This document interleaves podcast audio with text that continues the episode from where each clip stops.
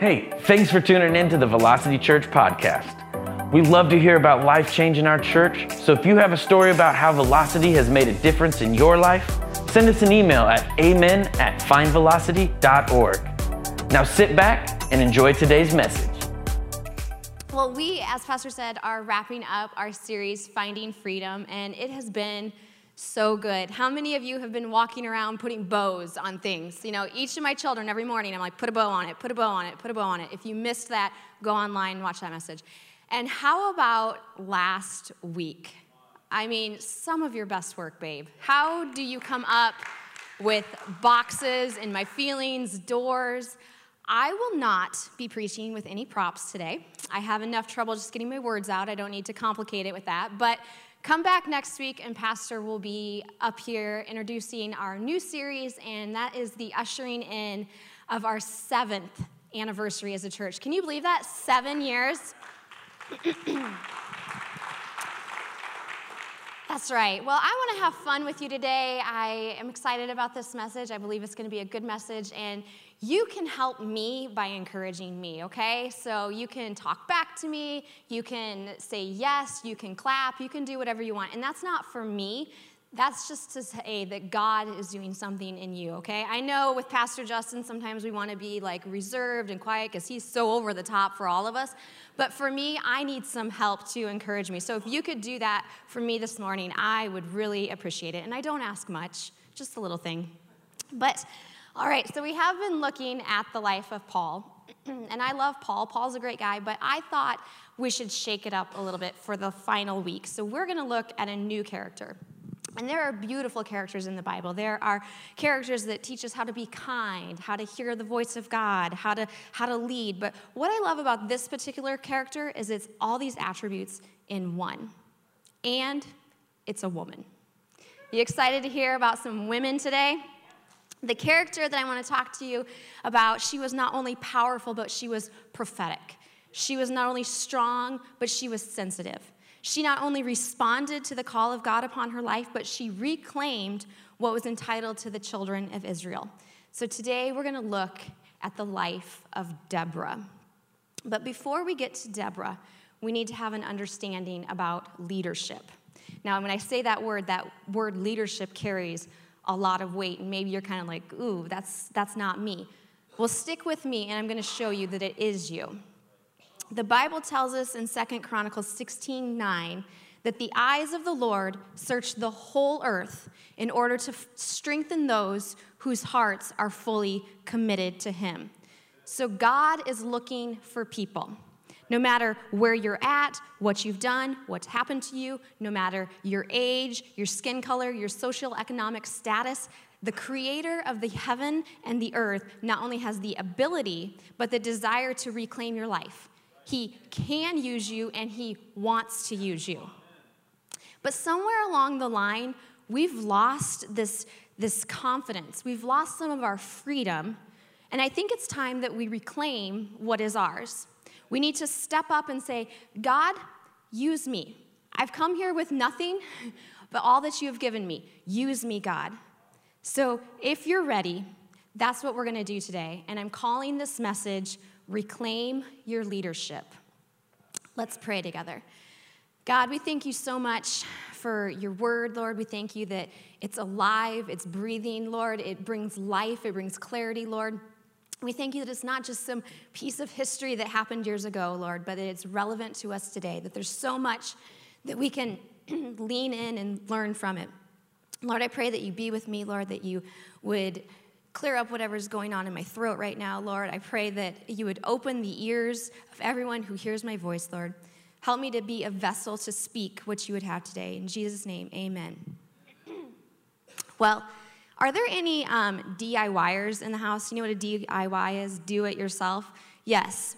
Um, this probably does not come as a surprise to any of you that the Jenkins family are not DIYers. not, not at all. I mean, I think I could be because we've had our house for five years now, and one of the things that attracted us to our house when we bought it, besides the cute front porch, was the fact that it was pretty much move in ready because we do not have the ability or the drive to do things. And anything that has been done in our house has been done by me.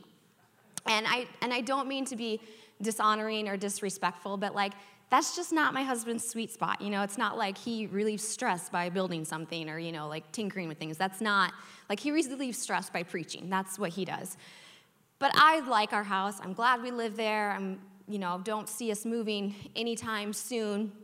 But there's one thing that I've always kind of not liked about my house, and that's been our front landscaping. Now, I blame it on our neighbor Jan. Jan's no longer with us. She moved to New Mexico. It's not like she's on the other side, okay? It's okay. But her yard was amazing because all Jan ever did was yard work. She made the whole neighborhood look bad because her yard was that good. Do any of you are any of you that people? Are you are you like cutting your grass 3 times a week, fertilizing it? Yeah, me either. Well, when Jan moved out, I kind of thought, okay, now's our chance because the new Jan does not love her yard nearly as much as the old Jan did. So I thought, even if we just do a little something, like we'll look good. And so I began the, the task of having to convince my husband about this. So I started with researching on Pinterest, pulling up some pictures. And then, you know, I thought, like, it can't be that hard. So I'm just gonna, um, I'm just gonna put the Menards ads by his chair. You know, the ones that say like 11% rebate? Because I don't wanna say my husband's cheap, but he's cheap, okay? And um, then I thought, like, maybe I did have this thought. I was like, maybe it'd be easier just to convince him to buy me a new house. But I was like, that's too much work for me. So I'm going to keep on this. And I think what finally did it, like the cherry on top, is when Pastor Jacob from our West campus said, Hey, I'm redoing my landscaping and I have free rock. And I was like, Babe, it doesn't get any cheaper than free. So we went and got the rock, and the rock sat for a while. And then finally one day about six weeks ago he came to me and said hey i'm gonna i'm gonna get started on this this landscaping for you and i was like wow, like it wasn't my birthday, it wasn't Mother's Day, like he had just taken me to Europe, so like I knew like, you know, he was already in good graces, but anyway, I was like, you you go do that. I will bring you vitamin water all day long. So he got started on the yard and I didn't get a before picture because I forgot to, but I took a picture of where we're at now and I think I think we have this picture. Yeah, See, we are not DIYers. that, that is dead trees and a wheelbarrow sitting in our front yard. Six weeks, people. Actually, I'm kidding. Our yard does not look like this anymore because you see, this is not my first preaching rodeo, and I never preach for free whenever he says, I want you to preach, it comes at a cost. And so he said, I want you to preach. And I said, I want to stop being that neighbor. Could you at least move the wheelbarrow? And he did more than that. He moved the wheelbarrow, he put the rocks out. He worked all Friday night, all day yesterday, and my yard looks a million times better. So there may be hope for us to be on one of those DIY shows, you know, maybe the ones that goes wrong after all. But isn't it funny how we can easily qualify or disqualify ourselves from things? You know, I look at Pinterest and I think, oh, that, that couldn't be that hard. And then you get going and it's actually a lot harder than you thought. So you leave it for a day or a week or a month, and then when you come back, suddenly the progress that you had now made has sat dormant for so long that weeds have crept in. And the ground that was once primed and ready has now turned hard again. And you realize what you once had so much traction on, now you have to go back and reclaim it just so you can try and move forward. And I think we spend a lot of our lives in that cycle. We do some self work, we make progress, then we get distracted or frustrated, so we give up.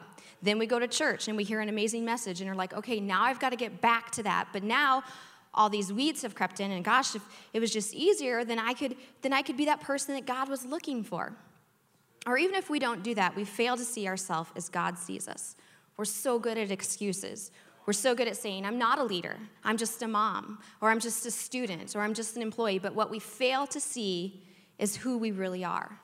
You are a child of God, and that's all you need to be used by God.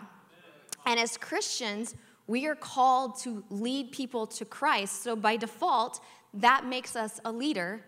So let's lead. And it's not only God that's looking for leaders, but we live in a time where people are craving leadership. I recently heard about some research conducted at UC Berkeley, and this blew my mind. The study said that 87% of people want a leader. But 20% say that they have been a leader, and only 8% of people consider themselves to be a leader. So there's this breakdown between us wanting leadership and seeing ourselves as leaders. God is looking for leaders, and so my question for you today is Are you willing? Maybe you're in that 20% category that at one time you thought of yourself as a leader, but maybe you left it for a bit and the weeds crept in, and now you're like, I don't even know where to begin. How to be a leader. That's where Deborah comes in. Her story is a beautiful illustration of how to be a great leader, of how we can go from dormant to beautiful and flourishing, strong leaders. So, if you have your phone with you, you can open up your Bible app, or if you have your actual Bible, you can do that, or we're going to put it on the screen. And I have a lot of scripture to get through. We're going to be camped out in Judges chapter 4. And as we go through this story, we're going to meet a lot of characters. And I want you to pay careful attention to each of the characters and, and think of their story as we're talking about them. Because I believe that this story will challenge your assumptions about who and what you can be. So here's a little bit about Deborah. Deborah was amazing. She was not only a judge, but she was a prophet. And a prophet's someone who hears the voice of God and is able to speak it out. Now, in the whole book of Judges, she was the only one to have both of these titles, and that's a lot to carry. I mean, I've talked about trying to figure out, you know, am I a mom now? Am I a leader now? Am I a wife now? Like, what's my place? Can you imagine what it must have been like for Deborah? And not only was she the only judge with that title in the book of Judges, but in the whole Old Testament, there were only two other people with this title, and that was Samuel and Moses. Deborah is leading God's people and it's important to note that she did not strong arm her way into it. She didn't have a you know, political campaign that was like, vote for me, Deborah for judge. Like, none of that happened. Judges 2 says that God raises up the judges. It's God who anoints and appoints, so you don't have to fight for that struggle. All you have to do is rise to the call, and that's what Deborah did.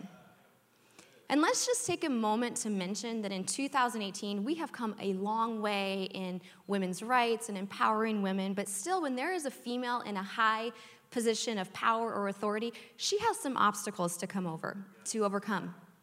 What do you think it must have been like for Deborah? How many times must she have heard, Deborah, you, you can't. Deborah, you shouldn't.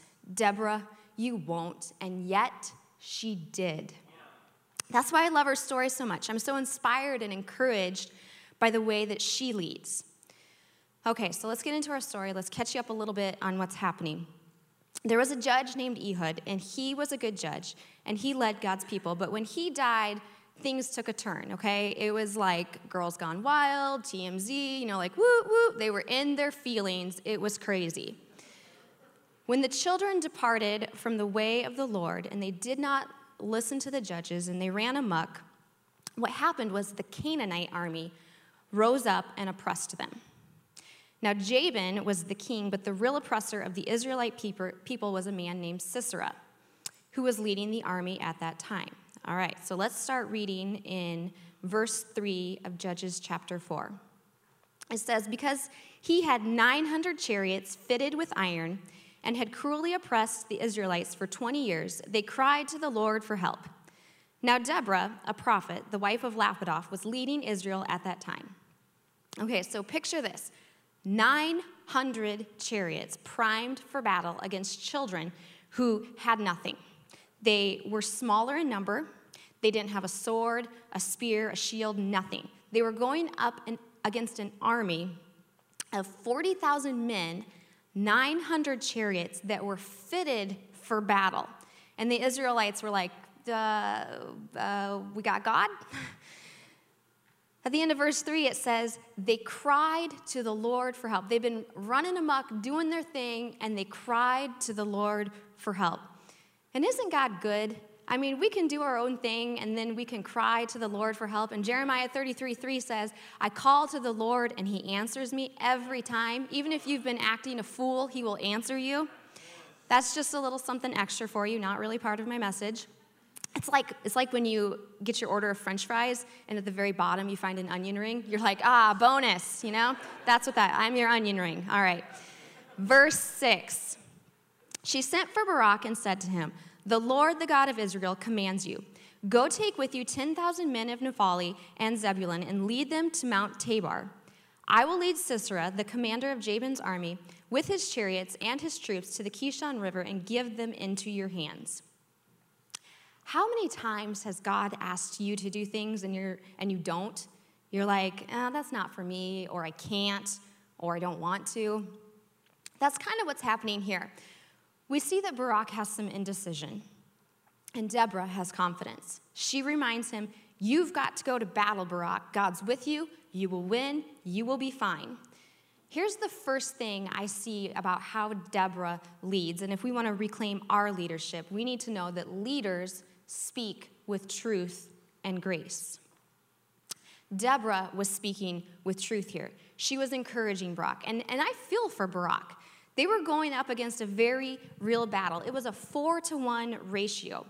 This didn't make sense. They were going into battle with no weapons, they were outnumbered.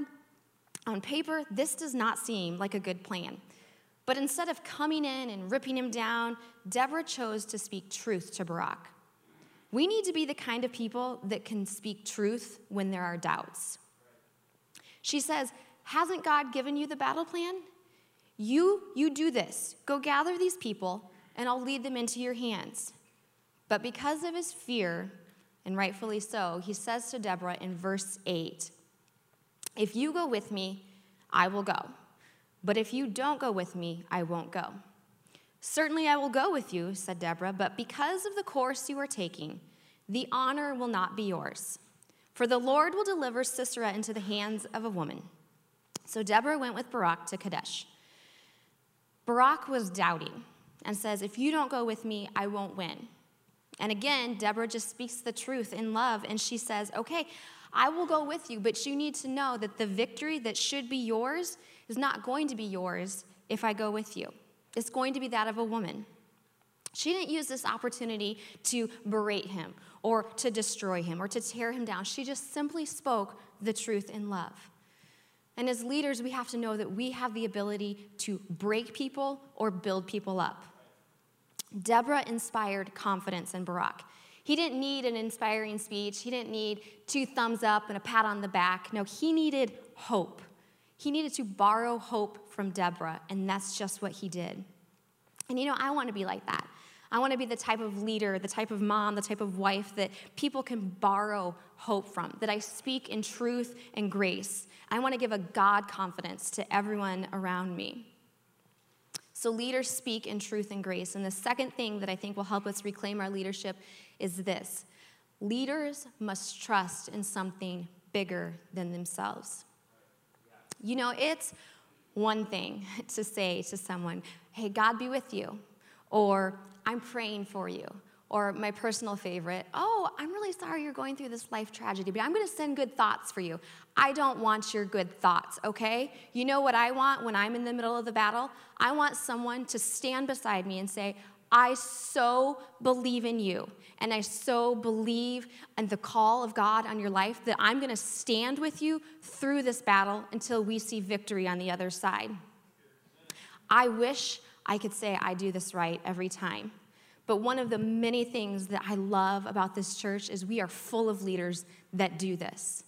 That will go to bat for you, that will stand with you, that will hold your arms up when you can't hold them. When you are in the battle, they are right there beside you. And that's why it is so important that you don't just come to church, but you make this church your home, that you get on a team, that you get in a community group, that you're doing life with people that can pull out the God call that's on you and stand with you when you need someone to stand with you.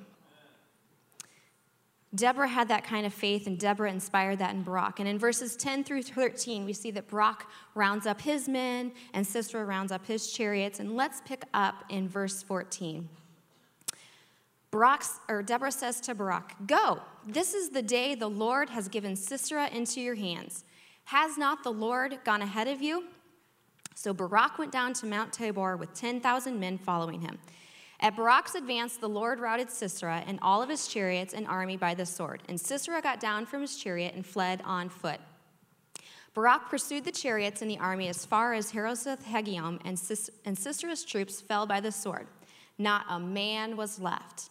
Sisera, meanwhile, fled on foot to the tent of Jael, the wife of Heber the Kenite, because there was an alliance between Jabin the king of Hazor and the family of Heber the Kenite.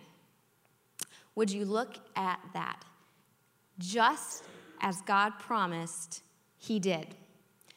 We need to be the type of people that when God says the victory is ours, we believe the victory is ours. God's giving us words and promises of what He's called us to be, and He will not fail us, but it's not going to be easy because we have an enemy that wants nothing more than to rob us of what God has for us. Satan's going to speak things over us. He's going to tell us lies, and you need to know that the enemy is a liar. You see, Satan he knows your name, but He will call you by your sin every single time. But Jesus knows your sin and still chooses to call you by your name. There's an enemy coming up against us, and you might not have the weapons, and you might not have the men or the team or the education, but what you have is God. And the God is a God who will rescue and redeem and reclaim who we are. So we don't have to live enslaved to our sins or our fears. We are free to live in Christ.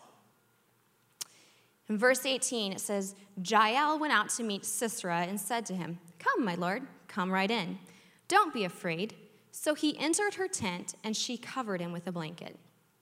He said, I'm thirsty. Please give me some water. So she opened a skin of milk and gave him a drink and covered him up. Stand in the doorway of the tent, he told her. If someone comes by and asks you, Is anyone there? say no. But Jael, Heber's wife, picked up a tent peg and a hammer and went quietly to him while he lay fast asleep, exhausted. She drove the peg through his temple into the ground, and he died. If you know me at all, you know I love a good reality show, and I don't think it gets any better than this. Sisera makes the fatal mistake of having Jael lie. He says, If anyone comes looking for me, just say I'm not here. The Bible doesn't tell us why she went a little bit crazy and killed him, but I'm gonna, I'm gonna step away from God's word for just a minute and kind of give my own opinion. Jael was a real housewife of Israel. You know, I would totally watch that show. She was just home, minding her own business. She was probably sweeping the floor, folding some laundry, thinking about, you know, what are we going to have for dinner? Like everything I have is, you know, not not ready to be prepared. Gosh, it'd be nice if I could just go out for dinner tonight. And she's just minding her own business and she looks out her front window. And she sees 40,000 men running that way and one dude running this way. And I bet there's a moment in her head that she's like, hmm, that doesn't seem right. Have you ever looked out your front window and thought, this, what I'm seeing, is not normal? Pro tip, I have, and it's not normal, and stop looking out the window. That's all I'm gonna say about that. Now, I can put myself in Jael's shoes because I already said, I love my house, I love my people, I love, love, love my minivan, and I love my church. Not necessarily in that order. But let me tell you if any of those things were threatened, if any of those things were in danger of being harmed, you better believe that the Marissa you see right now would not be calm, cool, collected. Oh no, the earrings would come off, the heels would come off, the mama bear in me would come up, and you would see a whole different side of Marissa if you threatened the things that I love. And that's what Jael was doing. That mama bear instinct in her was coming up. She knew she was being threatened, God's people were being threatened. And sometimes we just need to resurrect that leadership on the inside of us. It doesn't matter who you are or what you've done. If you have a tent peg or you have a pen and a piece of paper, you have tools that you can use to, to help and to save, save God's people. Which leads me to this third point I see in this story. To reclaim your leadership, you must understand that leaders look different. Let me ask you a question Who are the heroes of this story? Is it Deborah? Is it Barak? Is it Jael? Well, the answer is all of them because leaders look different. Deborah heard the voice of God, Barak acted on the voice of God, and Jael sealed the deal. I would have thought when Deborah prophesied that the battle was going to go to a woman, it would have gone to her. But it didn't go to her. It could have been Barak who led armies. There were men that reported to him every single day. He was the one in charge, but it didn't go to him. The hand that ended the battle, the hand that took Sisera down, was that of a stay at home mom. This tells me it doesn't matter what you do, that if you are in the will of God, if you are doing what He has called you to do, then He can use you. So you just stay in your lane. Do what God has called you to do for the season that you are in. Maybe you're in the season of changing 75 diapers a day. It's okay. Eventually they'll be potty trained. It's just a season. Maybe you're in the season of you don't understand why you have to study English lit when you want to be an architect.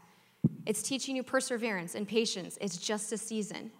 Maybe you're in the season of you work all day in the office and then you deliver pizzas all night. Well, you're working to get out of debt. Good for you. It's just a season. We will reap a harvest if we don't give up.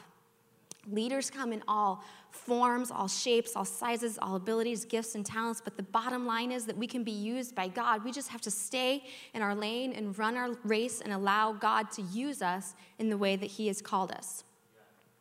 So, leaders speak grace and truth. They trust in something bigger than themselves. They look different. And finally, leaders are willing. That's the question I want to leave you with today. Are you willing? As we close, there are two verses in Judges chapter 5, and this was written by Deborah and Barak. It says in verses 2 and 9, it says, When the princes in Israel take the lead, when the people willingly offer themselves, praise the Lord. My heart is with Israel's princes. When the willing volunteers among the people, praise the Lord. Are you willing? Are you willing to trust who God says He is?